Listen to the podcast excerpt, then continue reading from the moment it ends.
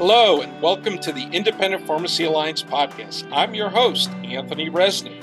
This episode is brought to you in part by Independent Pharmacy Alliance. IPA is a trade association and buying group representing 3,700 plus independent pharmacies, leveraging buying power to help pharmacies access pharmaceuticals at the best prices. IPA now offers a comprehensive third party help desk legislative advocacy, and continuing education free of charge to members. Learn more today at ipagroup.org. In this edition of the IPA podcast, we're going to be talking about this new CBS News article, and it's got an interesting title Is Biden's Limit on Drug Middlemen Backfiring? Interesting title, and we're going to be talking about it with our producer, Zach Stone. Hey, Zach, how you doing? Doing great. Let's just get into it. Is it? Well, that's the million dollar question. And I think the answer is kind of complicated. It will at first, but then in the long run, it should help. So, what's the new rule going to do?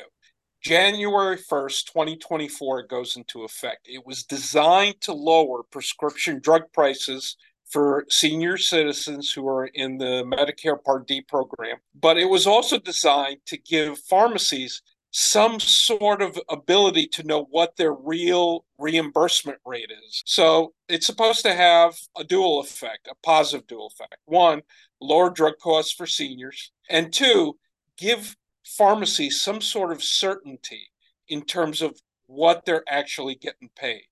But the downside of this new rule is that for the first six months, pharmacies are going to have deal with some lower reimbursement rates and they're going to deal with some difficult fees they're going to eat into their bottom line in the long run the hope is is that this new rule will create some sort of certainty for pharmacies in terms of how much they get paid Wait, okay. So first things first, the second you say fees, I know I just heard everyone's ears perk up. So what kind of fees are we talking about here? Sure. So pharmacies get charged all sorts of wonderful fees by these huge insurance companies and pharmacy benefit managers in order to do business. One type of fee that they get charged, it's and this is a mouthful, Zach, DIR fees, direct and indirect remuneration fees. I'm not even going to go into what that actually means, that name, but bottom line, what that fee is is that pharmacies get charged these huge fees over the last decade, somewhere in the neighborhood of $10 billion worth of fees in Medicare Part D. They get charged these particular fees by these insurance companies just for doing business. And the way they're charged is after they do the job, they dispense a drug to the senior citizen, the beneficiary in Part D the PBM and the insurance company comes back and says two weeks, three weeks, four weeks, a month, two, three months later, hey, by the way, we know we paid you this amount for this drug that you dispensed three, four months ago. But you know what? Now we're going to claw back this amount in terms of what's called a DIR. So they could literally come back months later and take back the entire amount that they paid the pharmacy for the service that they provided.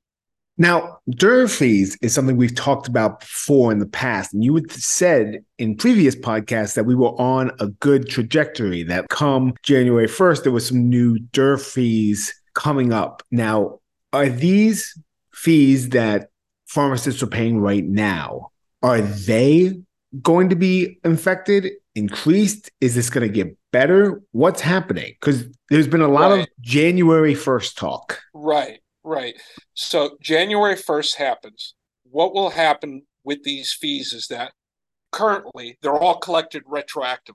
After the pharmacy gets paid, the insurance company and the PBM comes in and they retroactively take whatever they want to take, pretty much. Now, what's supposed to happen? This is where the certainty comes in they have to apply all these fees at the point of sale. So starting January 1st, 2024, every fee that's collected from a pharmacy has to be reported at the point of sale. So that way the pharmacy will know exactly what their final reimbursement rate is going to be for dispensing of drug. So if the final reimbursement rate is $100 minus the fee, then they'll know it right away. It's not going to happen two, three, four months later because they'll see it in real time to say, uh huh, this is what I'm going to get paid, and this is how much the PBM is going to charge me in terms of this DIR fee. So that is a good thing. The bad thing is that the PBMs will still be allowed to collect retroactive DIR fees for 2023. So for all 2023 drugs that were dispensed in the Medicare Part D program, they can still come back retroactively going into 2024 and extract those after the pharmacy dispensed the drug. That should hopefully only last about six months or so. But PBMs, they're large companies. They have shareholders they have to answer to. The PBM is not going to eat that cost. They're not going to eat that loss in revenue. So what they've done is they've lowered the reimbursement rate on the pharmacy to make up that loss. So then what can the independent pharmacy do? I mean, they basically have to deal with PBMs, right? There's no getting around that. So right. what can independent pharmacies do about that? At this point right now, what I would advise every independent pharmacy to do is call your pharmacy services administrative organization. That's a mouthful. Uh, for short, they're called PSAOs. PSAOs are the entities that manage the PBM contracts with the pharmacy.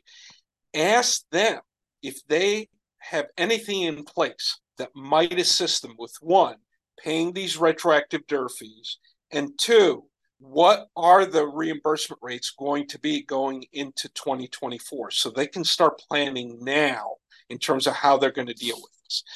There aren't a lot of good answers on this, but the one thing is, is that right now there are bills that are moving through Congress, a package of bills that are going to attempt to set up fair contracts for pharmacy. So hopefully, when these bills move through, they're going to set up a fair floor for pharmacies to be paid at which will hopefully correct this situation where you have PBMs now coming in and drastically reducing pharmacy reimbursement rates by 10%. So now, wait, wait, wait, wait, a minute. Wait a minute. Wait a minute. You said all this before, right? This was supposed to happen January 1st. Like I've heard, oh, this law that passed, that this, da, da, da, da, da. January 1st, this was supposed to happen. Why are we going back to it? I thought that January 1st, that this bill was the one that was already supposed to set us up. Well, unfortunately, government moves very slowly, and they usually don't do anything to fix things until the proverbial crap hits the fan. So at this point, we're approaching January 1st. Everybody knew there was a problem. And this is usually when Congress and government starts to act. And sometimes they act after it's already hit the fan. This package has been moving through in Congress for at least the last year or so. But now, at the last minute, it's really getting a lot of movement within Congress to pass it before the rule goes into effect so that pharmacies don't get these drastic cuts. There's a good chance that it's going to pass. There's bipartisan support.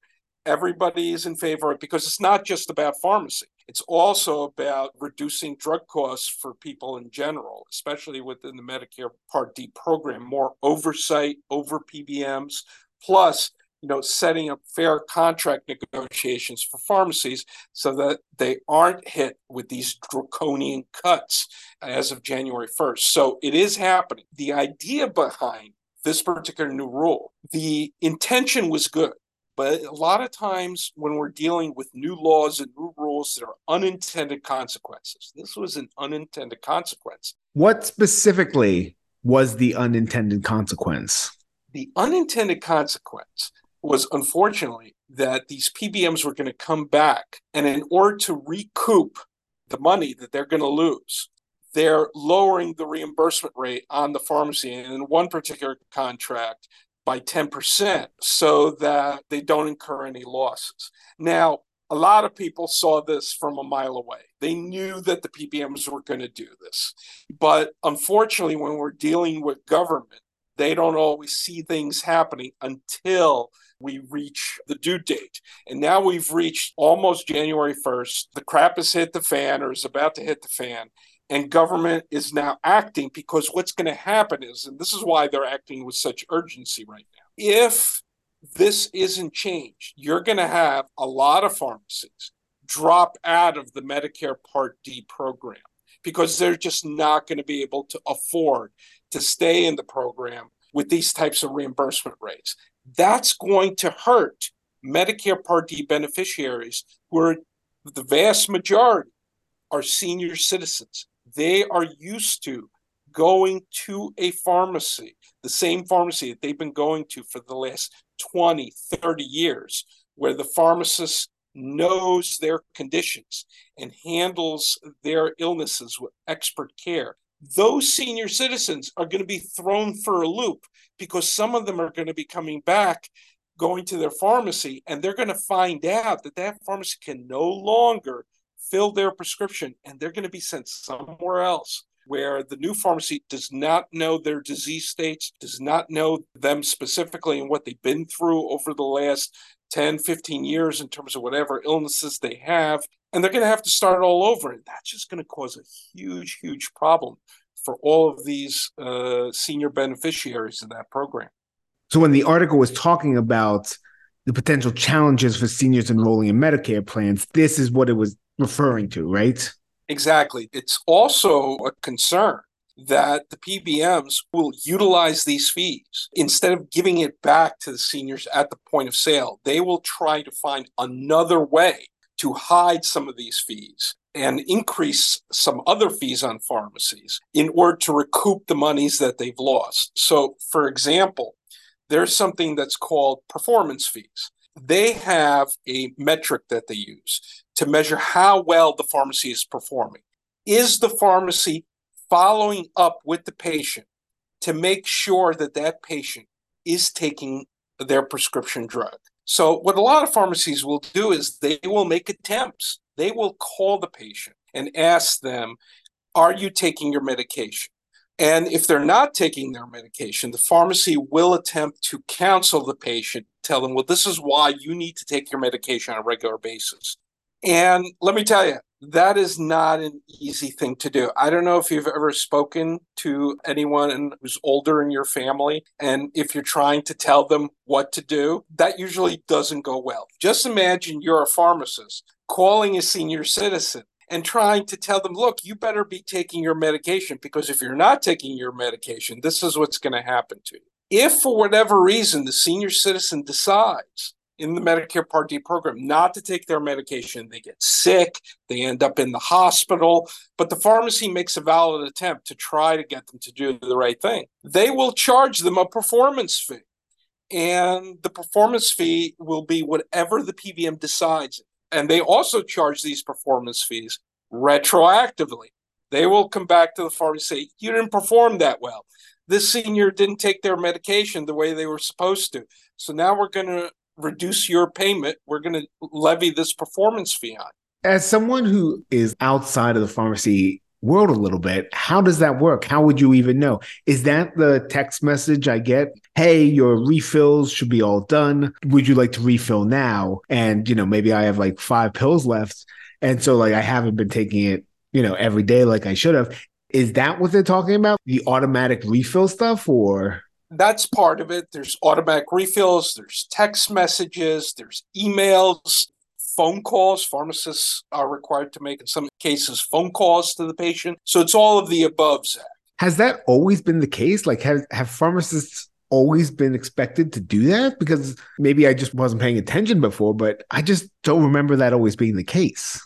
Well, pharmacists have always done this. This has been a service that they provided to patients, especially patients who take multiple medications like three, five, ten medications a day. So this is something they've always done. But what the PBMs have done is they've taken this and created it into a profit making scheme for themselves. So they said, you know what? We know pharmacists are doing this anyway, but we're going to start measuring their performance. If we feel, for whatever reason, that their performance isn't meeting the criteria, we're going to charge them a fee. And that's how we're going to make money off of this. And that adds costs to the Medicare Part D program. And that increases the cost of the prescription drug because all these fees that were levied into the program, all this money that they're siphoning back for themselves, all add to the costs in terms of the drug costs and, you know, obviously the pharmacy's bottom line. So, does the next law going through Congress address that at all, these performance fees, or is that another fight for another day? Uh, no, it addresses a lot of those things. So, it will address performance fees, it will address a fair payment for pharmacies, contract negotiations, of which there are no contract negotiations now, but it will address all of those things to try to create a fair reimbursement system for pharmacy where they're not going into a PBM contract that has severe cuts, where they have an opportunity to actually really negotiate when they go in on these contracts and some sort of fairness with these performance fees. Wait, you said there are no contracts. I read in the article that there are contracts. In fact, that independent pharmacies are facing challenges when negotiating contracts with PBMs, especially considering the reported demands for cuts to payments for dispensing medications. So, are there negotiations or aren't there negotiations? For independent pharmacies, because keep in mind, these are small business owners, there is zero negotiation with pharmacy benefit managers. Pharmacy benefit managers are some of the largest and most wealthiest companies in the entire world. And there's only really three of them. Small independent pharmacies have no capacity to negotiate them at all. What happens is the PBM will fax them, and the pharmacy has two choices. They can either accept whatever they're given or they can leave it. For most pharmacies, it's not a choice at all. The term that's used for this is called contracts of adhesion. A contract of adhesion is a contract that you really have no choice but to accept. Otherwise, you're out of business. So PBM comes to you, says, Zach, Zach's pharmacy, this is how much we're going to pay you. Take it or leave it. And if you leave it, you're going to leave a third to nearly half of your customers. You're going to lose them. And that means you're pretty much out of business. So you have no option but to take it and just hope for the best. But the article does say that 90% of independent pharmacies are taking the deal. So the 10%, what are the 10% doing then? They're looking for new business models to make up the money that they've lost. So they've made a business decision, and it's a risky business decision, very risky. They just cannot afford to dispense medication within the Medicare Part D program, that they're going to take too much of a loss. And so they're just dropping out. But here's the problem the problem is that a lot of these pharmacies are underserved areas where you have a lot of vulnerable populations. So we've heard the term food deserts. A food desert is where you don't have a supermarket. And in that particular area, you have low income people who, who, live in that area, and they may not have the means to travel to the nearest supermarket because that could be 5, 10, 15 miles away, and they don't have any public transportation. They don't have a car. So they just can't get to that supermarket. So their area is called the food desert. The same thing is happening all around the country. We're starting to see pharmacy deserts pop up. Pharmacy desert you might have one pharmacy in the area, closes down. Now, all of a sudden, patients who are going to that pharmacy, they can't travel to the nearest pharmacy because that pharmacy could be 5, 10, 15, 20 miles away. So, what do they do? Their only option in some cases is to go mail order pharmacies owned by pharmacy benefit managers. It's another way for PBMs to make huge profits by putting independent pharmacies in these underserved areas out of business and then take that business for themselves. And usually in those particular cases, it's a monopoly because those patients they don't have any option to shop around. So now they're forced into mail order and now they're forced to pay whatever that mail order pharmacy is charging them. Okay, so you mentioned the 10% that are not going to do it. What about the other 90%? The other 90% who are accepting the contract, what about them? How do you interpret that response that 90% of the pharmacists out there are taking the deal and taking these fees basically? So the 90% that will take the deal, they just don't have any other option. They have to take it and they just have to hope for the best. And unless this fix that Congress is trying to do becomes reality, they're just going to cross their fingers and hope for the best. But I'm very hopeful that this congressional package is going to move through and that there is going to be a fix coming so that pharmacies aren't going to have to be hit as hard when January 1st comes. So the rule works like it's intended to work. That's going to lower the cost on prescription drugs for Part D beneficiaries because all those fees that are being collected, they're not going to be collected retroactively and then stolen by the PBMs. They're going to be applied at the point of sale and used to lower the drug costs for the Medicare Part D patient. At the same time, the rule is supposed to give pharmacies some sort of certainty about what they're getting paid. So now they're going to be hit with fees retroactively. They're going to get fees applied to them at the point of sale. Yes, those 2023 fees are still going to be collected retroactively. Nothing's going to fix that. So that's going to be six months worth of hurt. You're going to be paying six months worth of retroactive fees. But going forward, I really have a good feeling that Congress is going to pass this package and there's going to be some fair contracting practices that are going to be forced upon the PBMs where they're not going to be able to severely underpay pharmacies. They're still going to try to underpay pharmacies as best they can, but it's going to level the playing field for them. And I really think this is going to happen because the one interesting thing about this PBM package, I've been doing uh, government affairs work 25 years. In this climate, you can't get Republicans and Democrats to agree on almost anything. But on this particular package, it's a real kumbaya moment. They're all in agreement on this that PBMs have been ripping off patients, that they've been ripping off pharmacies, and they seem to be all in agreement that this package needs to move through. In fact, the Senate Finance Committee just passed it. So it's ready to be voted on on the Senate floor. And it seems like there's a unanimous consensus in Congress right now that they need more oversight on pharmacy benefit managers. So they need to keep a healthy network of pharmacies operating in the United States so that people who live in underserved areas don't lose access to the last pharmacy that's in their town. So I'm an independent pharmacist. My name is Zach Stone. I've had this business for 10 years. What can I do? Like, what can I legitimately do to help my fortune over the next 12 months? Two things that you need to do. One on the business end, we spoke about this a little bit. Contact your PSAO and ask them how are they preparing because the pharmacies pay the PSAOs to manage their contract. So ask them what are they doing to protect you during this transition?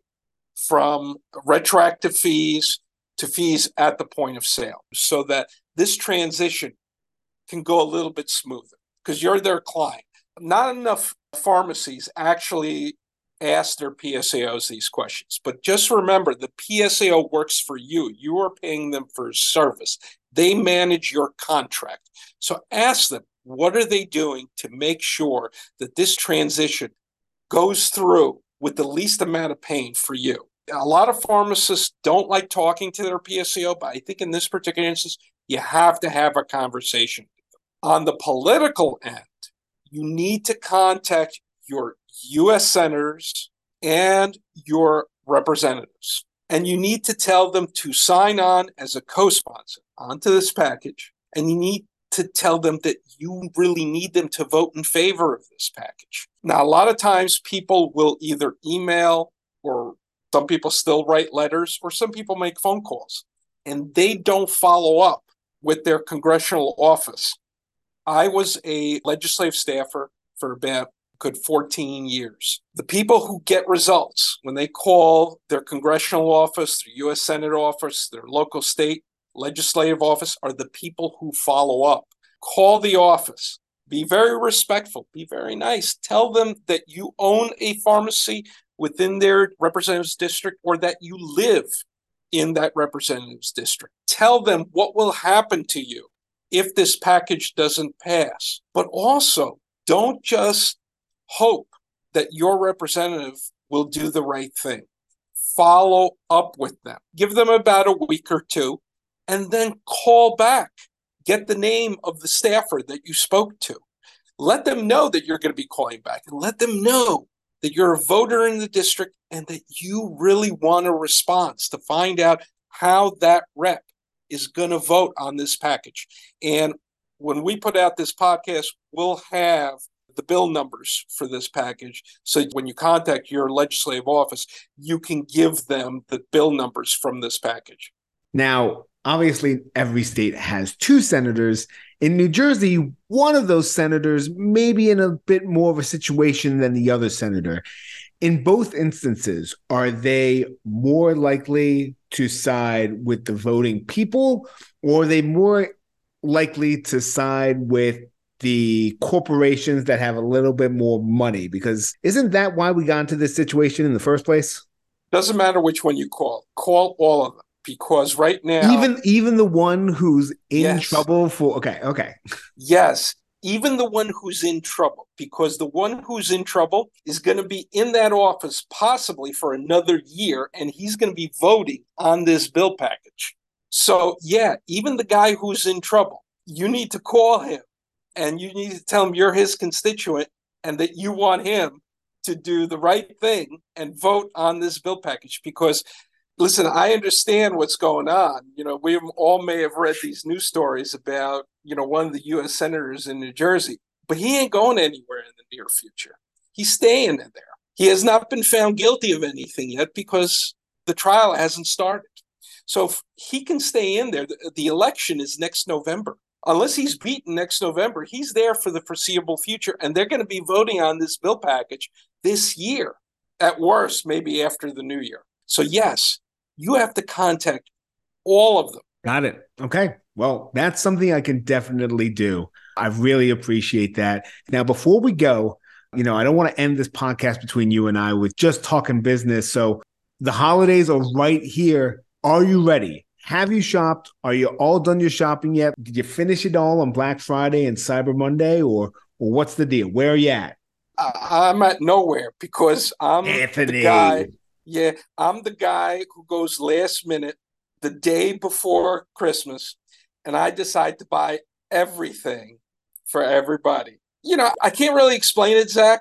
It's almost like a holiday tradition at this point. That has to be extremely frustrating for the people in your life. I'm I'm mostly talking about your poor wife. Well, well, you're right, Zach. You're absolutely right because my wife, you know, she does all the right things. She buys presents for me well in advance. Always thinking about everybody first before thinking of herself. And I wish I could say that about myself, but unfortunately I can't. But you know what? Admitting to things is the first step in recovery. Are you going to make a change? The second step would be to start addressing those changes. Nah, I don't think so. I think I'm going to keep doing the same thing I've always done. Okay, fine. But last question Is it better to call your representative and your Congress people and your senators early and often? Or is it better to wait as close to the vote as possible to call? So, should we be someone like a responsible human or someone like you? the people that, from my experience, who got the most out of contacting their legislators contacted them early and often. If you think one phone call is going to do it, it's not. You really want to get to know your local representative staff, get to know them by name, let them remember who you are. When I used to be a legislative staffer, I used to know certain people, constituents by name we used to have some of the same folks who would call all the time. And let me tell you, we gave them proper service because we knew these are the folks who are going to go back into the community and they're going to tell the other voters how we performed. So we always wanted to give them AAA service. Got it. So don't be like Anthony this holiday season and don't be like Anthony when it comes to contacting your Congress people and your senators. Early and often send the message that they need to sign on to this bill. Yes?